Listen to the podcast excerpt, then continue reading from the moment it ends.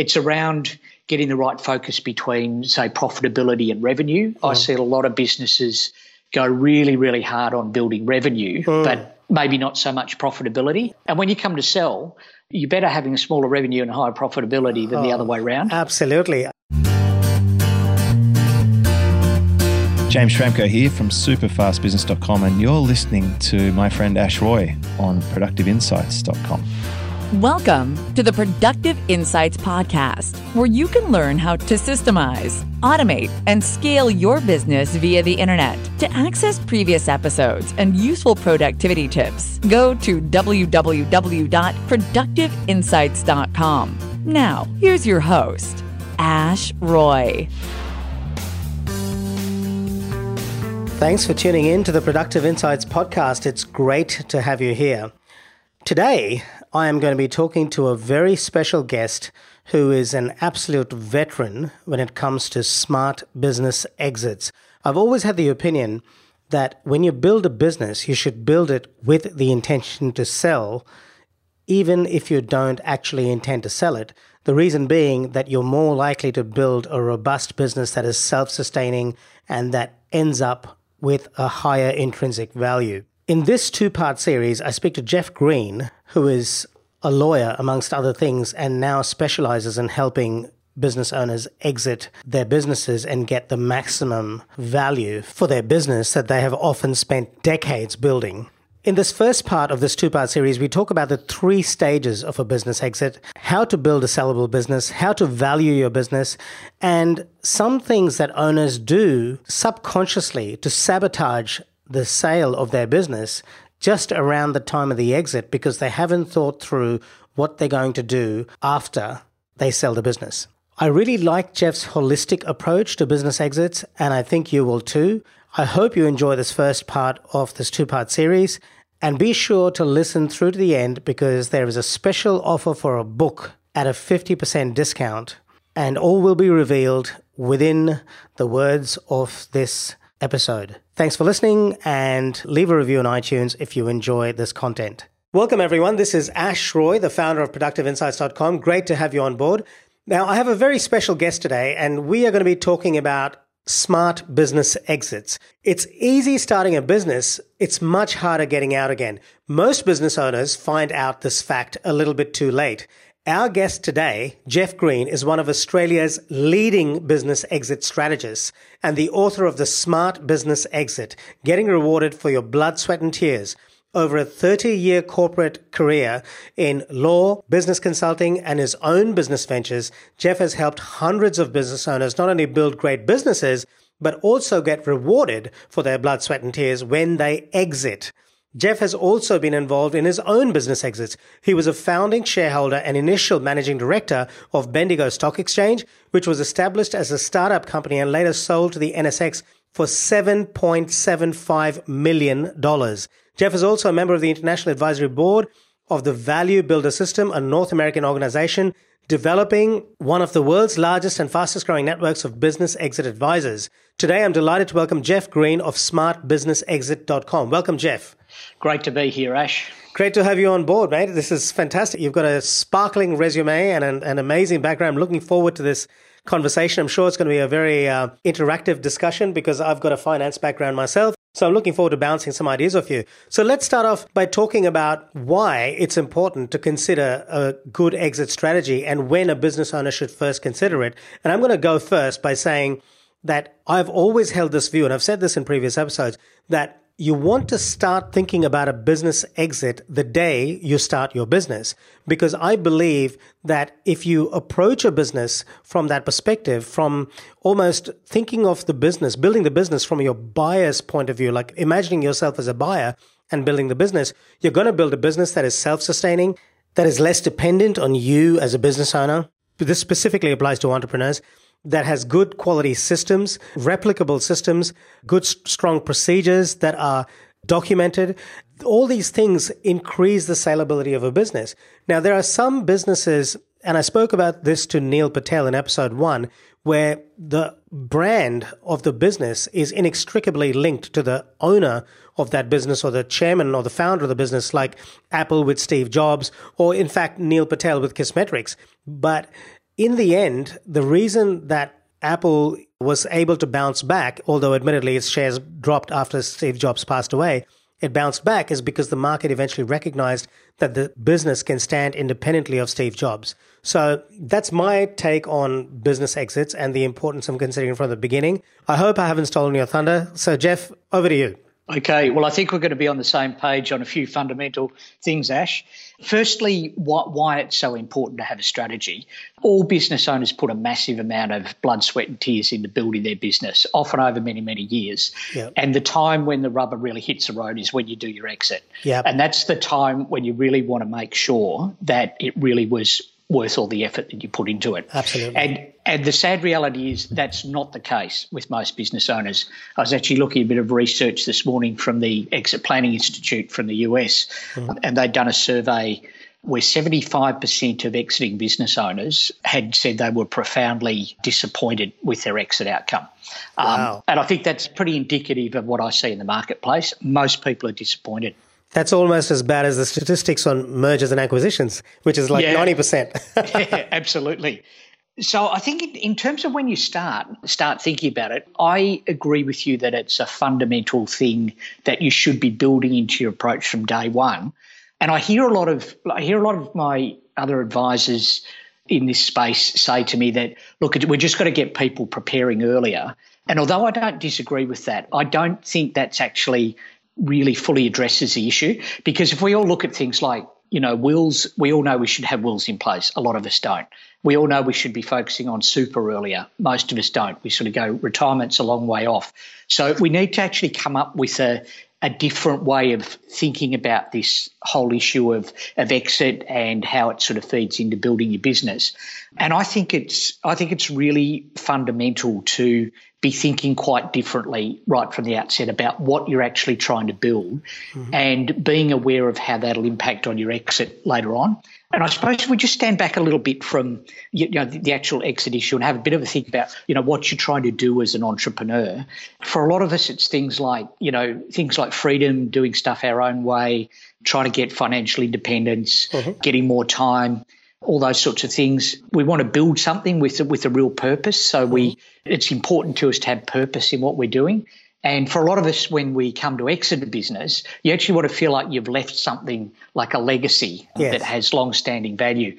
And these things are really important, and they affect you in different ways through your business journey, but they all come together at your exit. Mm. So for me, it's entrepreneurs really understanding that these are fundamental drivers that, that are always there during your business journey. So it's there when you build your business, it's as you exit your business, and they're also highly relevant after you exit your business. You make a great point, Jeff. I just want to bring something out in what you said. A lot of us as entrepreneurs, and I include myself in this category, think that, oh yes, you know, we're starting our business with this real mission, but then we very quickly get caught up in the whole, I want to increase my profitability, I want to increase my revenue, I want to, you know, get myself independent of the business, I want to build this self-sustaining mechanism, and we start skewing towards the financials. But the truth is, we didn't start the business just for the money. In ninety percent of the cases, there's some other calling that got us to start the business, I would say. We know very few entrepreneurs started just for the money. And so, you know, if you're not continuing that mission within your thinking, if you're not infusing that mission into your business and your thinking, then you can just end up with a cash cow, but you may not be happy with the legacy element. Yeah, absolutely. And I think what we see is these elements come out really strongly at exit, because mm-hmm. a lot of people don't focus on them. Certainly a lot of the advisors you have around the table aren't talking to you much about your legacy or mm-hmm. what you're going to do after your business and so on. So bringing all these things together and being aware of them through your whole business journey is really important. Very holistic approach. Mm. Jeff, I really like that. That's awesome. So when should a business owner start considering their exit? Day one? Well, I tend to break it down into three stages, Ash. I mm-hmm. think there's what I'd call the first stage, which really starts from the, the time you, you start building your business. Yep. And for me, the first stage is really around building value in your business. Yep. And it's value in the eyes of a third party. So it's it's value that a, a future purchaser is going to be happy to get their checkbook yep. out and pay for. And it's what I like to describe as being a highly sellable business. Yes. And this is sort of the mindset shift that I think is really important, because if from day one you're focusing on building a business which is highly sellable, it will look different, it will feel different, and it will be different from somebody who, as you said before, is is just focused on doing, doing, doing, sometimes without really focusing on why they're doing it. Whereas if you have this concept of I'm building a highly sellable business without any current intention to sell it, but something that is highly sellable at some point in the future, the whole way you approach your business is different. And it does come down to really focusing on things like building the business so it's not fully dependent on you, mm. so that when a buyer comes along, they can go, okay, I'm not buying you, Ash, I'm buying yes, your business. Exactly. Um, yeah, and that takes work, that and that's really hard for a lot of entrepreneurs. Well, you mm. all struggle. I struggle with it every day, oh, yeah. as we as we all do. But you have to have the mindset of getting yourself out of the day-to-day parts of the business so mm. that you've got something to sell. It's around getting the right focus between, say, profitability and revenue. Mm. I see a lot of businesses go really, really hard on building revenue, mm. but maybe not so much profitability. Yeah. And when you and when you come to sell, you're better having a smaller revenue and higher profitability than oh, the other way around. Absolutely. Yeah. So many financially literate people are obsessed with revenue. And I'm like, who cares about your revenue? You could be making ten million dollars a year, but if it's costing you twenty million dollars to make it, it doesn't matter. And you yeah. could be making one thousand dollars a year, and if it's costing you a dollar to make it, that's a pretty uh, much better situation yeah. to be in. Yeah, yes. And, and a lot of that's just making sure you've got focus on some of these fundamental things. I mean, a couple of the others that I'll mention, which you touched on before, having systems and processes in your business so mm-hmm. that it's actually scalable, mm-hmm. so that you can bring extra staff on easily and you don't have to spend a massive amount of time onboarding them. Being able to, you know, if you get a lot more work in the door quickly, being able to manage that quickly, being mm. able to scale up, because they're the sort of features in your business that a buyer's going to attribute a lot of weight to. Yep. Differentiating yourself in the marketplace. So, mm. you know, for some businesses, you know, brand is a massive differentiator and value adder. Mm-hmm. And I mean, Apple's probably the absolute classic on that. You sure, know, yep. their, their brand is just phenomenally valuable. Mm-hmm. So these are some of the things that, if you're thinking about building a highly sellable business during this first phase, these are some of the things that you really need to focus on. Mm-hmm. So that, that's that's my first phase. So the second stage is is where we really start to focus much more specifically on, on the exit itself. So you've made a decision you want to exit, and, and now we're really, really getting set up to exit as well as possible. I usually say to clients, you should try and allow at least three three years plus for that, mm-hmm. um, just because it helps you really get set up well. A lot of business owners try and do it quicker than that, and they usually pay the price for it. Yep. So some of the key things we look at in, in this phase is, who do you want to transition the business to? Do you want to try and sell it to another company? Do you want to pass it on to family? Do you want to try and pass it on to your management team and so on? And depending on what choice you make, they, they're all going to take a while to bed down properly. So mm-hmm. that's why you need to give yourself time. If you're going to sell it, really looking at who are the best potential buyers and really understanding what value they, they are likely to see in your business so you can position it the best possible way. Mm-hmm. Minimising risks in your business, so making sure that, you know, all your contracts are properly in place and all the sort of things that a buyer might get nervous about, that you've mm-hmm. dealt with those. Putting your advisory team together, and this often takes a lot of careful thought. So normally you're going to have a business broker or corporate advisor who'll kind of lead the deal, your lawyer, your accountant, and sometimes other specialist advisors. So really thinking through, you know, how you put that team together. And then moving into the deal itself. So you're going to be dealing with contracts, due diligence, how you manage your staff during this sort of period and so on. So this is where you're really starting to focus on, on the exit process itself. Mm-hmm. Now, in practice, a lot of businesses move into exit phase not through their own choice. Somebody comes and taps on the door and says, hey, are yes. you interested in selling? Or you might have a serious illness um, somewhere in the family, yourself mm. or your partner or someone else, which precipitates an exit. Mm. So if you haven't got a lot of this stuff in place and an event like that happens, you're really unprepared. Yeah, yes, and in those yes. circumstances, you're almost guaranteed to get a worse outcome. Right. Talk to me about valuations, Jeff. I mean, how does one, one of the most important parts of an exit is, I'm not saying it's the most important, but one of the important things is having some sense of what your business is worth, so that when someone does tap you on the shoulder and say, hey, I'm interested in buying a business, you have something sensible to come back with? Yeah.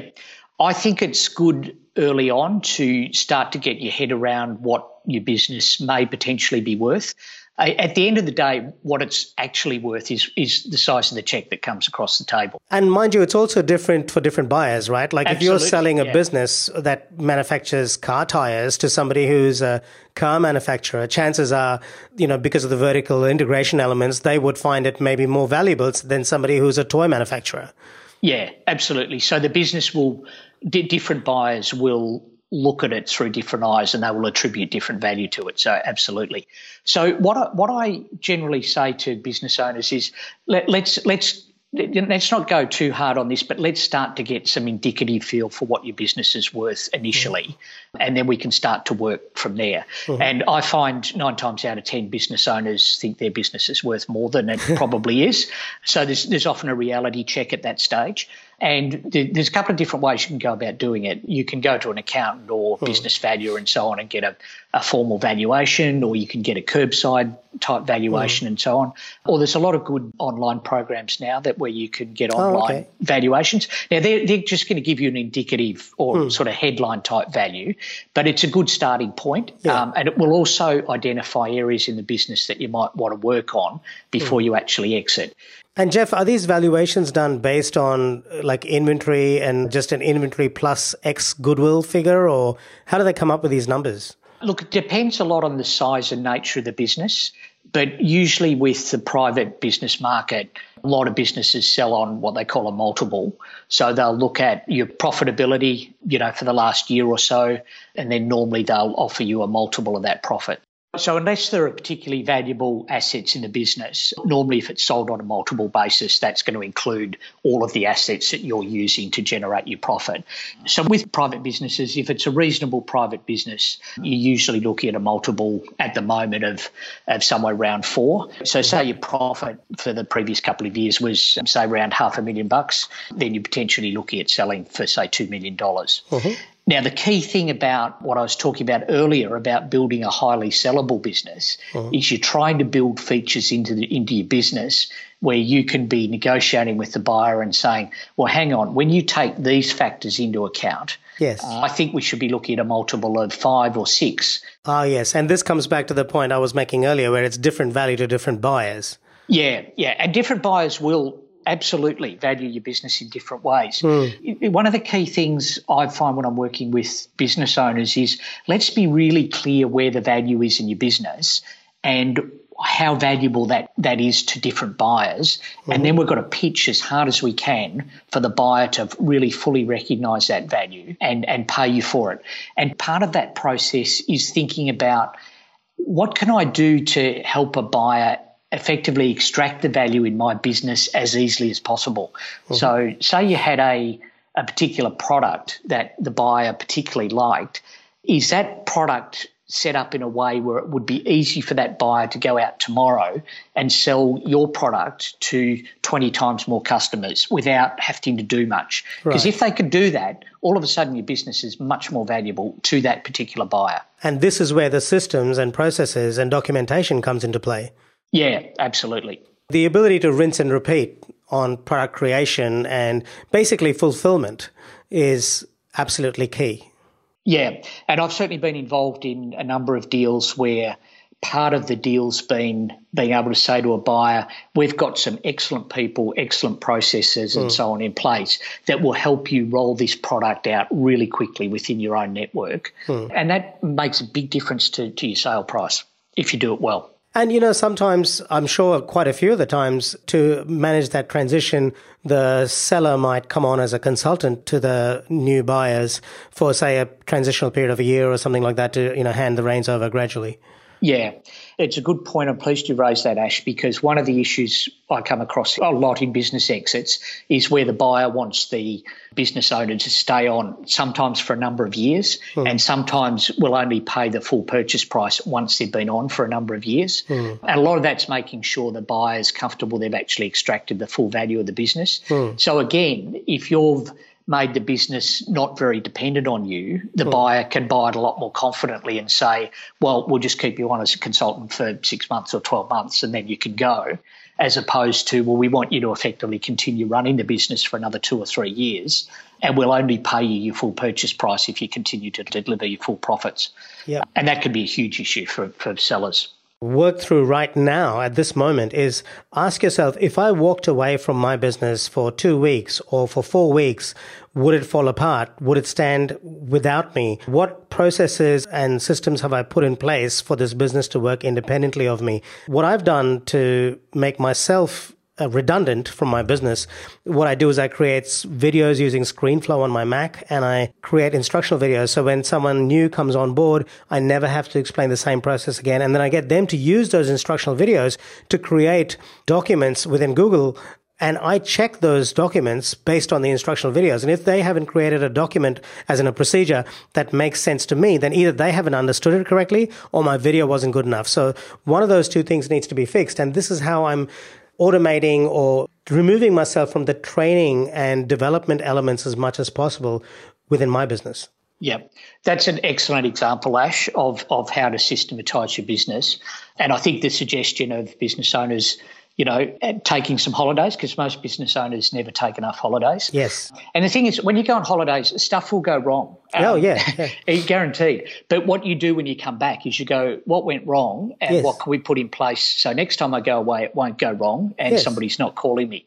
It's, and that's actually a really good way to work out how dependent the business actually is on you. Yeah. And you, and you should be able to get to the point where, you know, if you've really systematized it well, mm. that you don't need to be around a lot. And mm. that's when you that's when you usually have your best ideas about your business. Exactly. And, you know, it doesn't have to be a four-week holiday. I mean, as a business owner, I get nervous when I leave my business for like two days, but I've been cultivating and developing someone within my business who's an absolute legend. And over time, I feel more and more confident to walk away for, from the business. I can walk away for a couple of days and I think she'll handle things just fine. So you don't have to start with a four-week holiday. You can start with a one-day holiday or one-hour yeah. holiday. You know, make yourself unavailable for certain periods during the day and see what happens, you know, and yep. then gradually increase it. It doesn't have to be this massive long hiatus where your business just falls apart. Yeah, I agree with that. You do, you do it step by step because it's too stressful if you try and do it in Yeah, in it's stressful to you and to yeah. your staff. So absolutely, yeah. you know, you want to try and build it in. It's just like anything. It's just doing it gradually, but doing it incrementally. Yes. Okay, so let's talk a bit about a business exit strategy. Jeff, what does a business exit strategy look like when you work with your clients? With me, when I work with clients, I, I like to work with clients for a much longer period of time than a lot of uh, transactional advisors do. I come obviously from a very strong transactional background as a corporate lawyer and mm-hmm. business advisor, but I, I work much more with clients now sort of around a coaching, mentoring type model. Mm-hmm. And I like to work with them as early as possible before their exit. So I spend a lot of time working with them on, you know, building highly sellable businesses, and we use a tool called the Value Builder System mm-hmm. um, to help us do that. And and then we work towards, you know, them actually getting ready for their exit.